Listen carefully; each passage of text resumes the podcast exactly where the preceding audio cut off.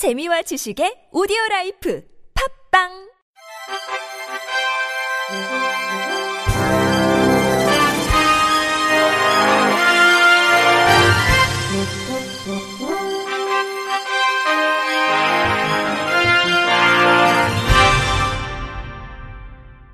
청취자 여러분 안녕하십니까? 1월 15일 월요일 KBIC 뉴스입니다.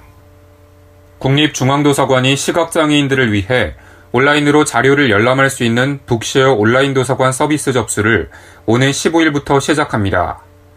북쉐어 온라인 도서관은 음성 및 점자 도서 형태로 약 40만 권의 영어권 자료를 무료로 지원하는 서비스입니다. 이는 미국 베네테크사가 운영하는 온라인 형태의 도서관 이용을 지원하는 것으로 현재 노르웨이, 덴마크, 호주 등 약 70개 이상의 나라가 협약을 통해 진행하고 있습니다. 우리나라는 2012년부터 해당 서비스 지원을 시작했으며 지금까지 시각장애인 500명이 이 서비스를 이용했습니다. 올해 서비스 접수는 오는 15일부터 내달 20일까지 선착순 100명으로 이뤄집니다. 신청은 국립장애인 도서관 홈페이지에 가입한 등록 시각장애인을 대상으로 하며 국립장애인 도서관 누리집에서 신청서를 내려받아 작성한 후 우편 또는 팩스, 전자우편으로 제출하면 됩니다. 신청이 접수되면 1년간 가입비와 연간 이용료를 지원받아 도서관의 서비스를 자유롭게 무료 열람할 수 있습니다.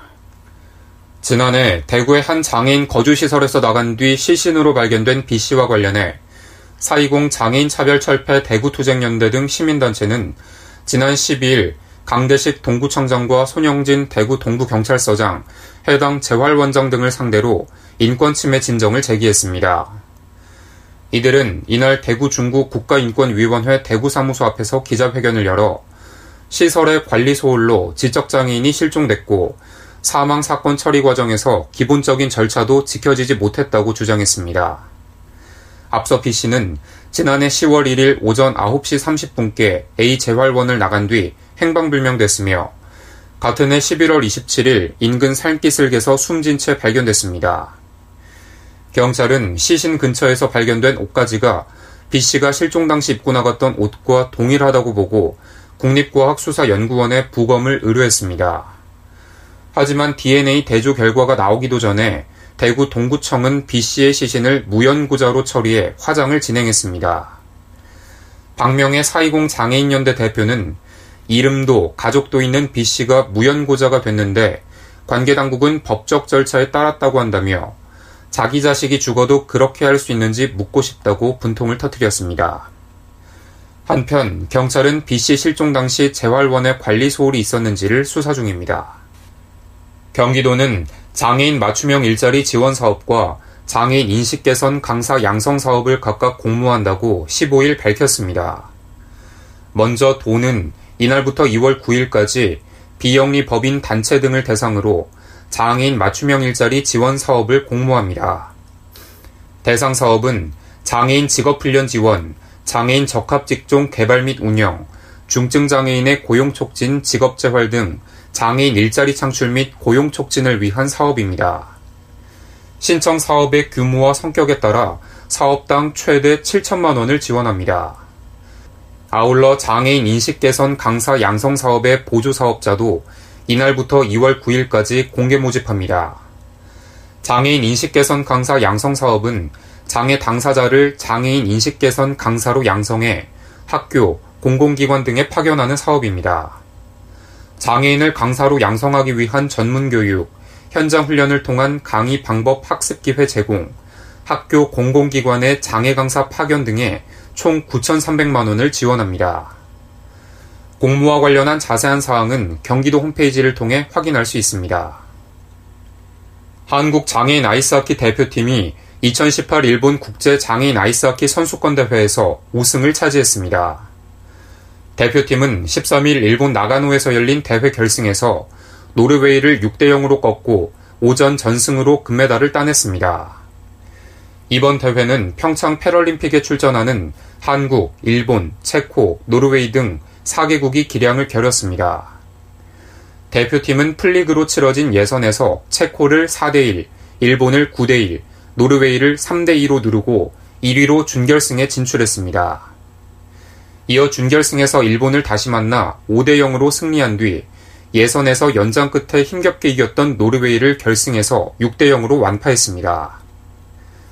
평창 패럴림픽에서 미국, 체코, 일본과 조별리그 B조에 속한 장인 아이스하키 대표팀은 이번 대회에서 우승을 차지해 54일 앞으로 다가온 평창 패럴림픽에 파란 불을 켰습니다. 14일 귀국한 대표팀은 18일까지 휴식을 취한 뒤 19일부터 춘천에서 본격적인 담금질에 들어갑니다. 스타벅스 커피 코리아는 19일까지 한국장애인 고용공단과 함께 장애인 바리스타를 공개 채용합니다. 입사 희망자는 스타벅스 채용 사이트 또는 장애인 고용 토털 사이트 간편 우리 지사 채용 정보를 방문해 서류를 접수하면 됩니다.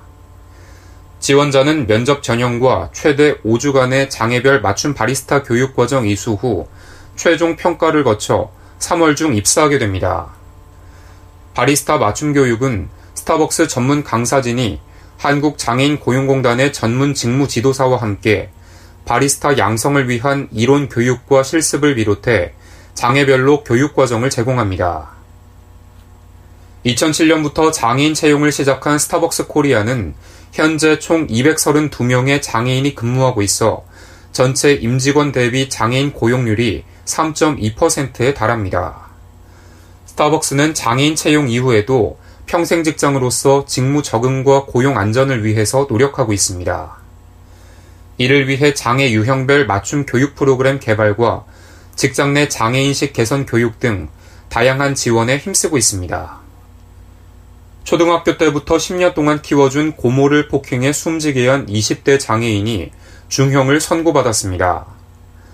14일 대구고법 형사 1부는 살인 혐의로 기소된 A씨에게 항소심에서 징역 12년을 선고한 원심을 깨고 징역 15년을 선고했습니다. 재판부는 초등학교 때부터 길러온 피고인의 고모가 무차별적인 폭행으로 고통 속에서 삶을 마쳤을 것으로 보인다며 피고인의 죄질이 극히 무겁고 불량하다며 양형 이유를 설명했습니다. A씨는 지난해 1월 15일 오전 8시께 대구시 서구에 거주하는 고모 씨를 찾아가 돈을 주지 않는다는 이유로 씨 씨를 20여 차례 폭행해 숨지게 한 혐의로 재판에 넘겨졌습니다. A씨는 부모의 이혼과 조부모의 사망으로 2007년 6월부터 고모 C씨와 함께 생활해 왔습니다. A씨는 지난해 1월 용돈 문제로 집을 나와 선배인 B씨와 함께 모텔에서 생활하다가 C씨를 찾아가 말다툼을 벌이던 중 이 같은 범행을 저지른 것으로 알려졌습니다. 끝으로 날씨입니다. 내일은 전국 곳곳이 미세먼지로 하늘이 뿌옇겠습니다. 미세먼지 농도는 수도권과 강원 영서, 충남은 나쁨, 그 밖의 권역은 보통으로 예상됩니다. 아침 전남 해안을 시작으로 낮에는 전국에 걸쳐 비가 내리면서 미세먼지를 일부 씻어낼 것으로 보입니다. 예상 강수량은 남해안과 제주 10에서 40mm, 충청과 남부지방은 5에서 20mm, 서울, 경기, 강원은 5mm 안팎입니다. 아침 최저 기온은 영하 5도에서 7도, 낮 최고 기온은 2도에서 12도로 예보됐습니다. 서울과 인천 아침 최저 기온은 영하 1도, 수원 영하 2도입니다. 바다의 물결은 서해 동해 앞바다 0.5에서 1.5m, 남해 앞바다 0.5에서 2m로 일겠습니다. 이상으로 1월 15일 월요일 KBIC 뉴스를 마칩니다. 지금까지 제작의 안재영, 진행의 김규환이었습니다. 고맙습니다. KBIC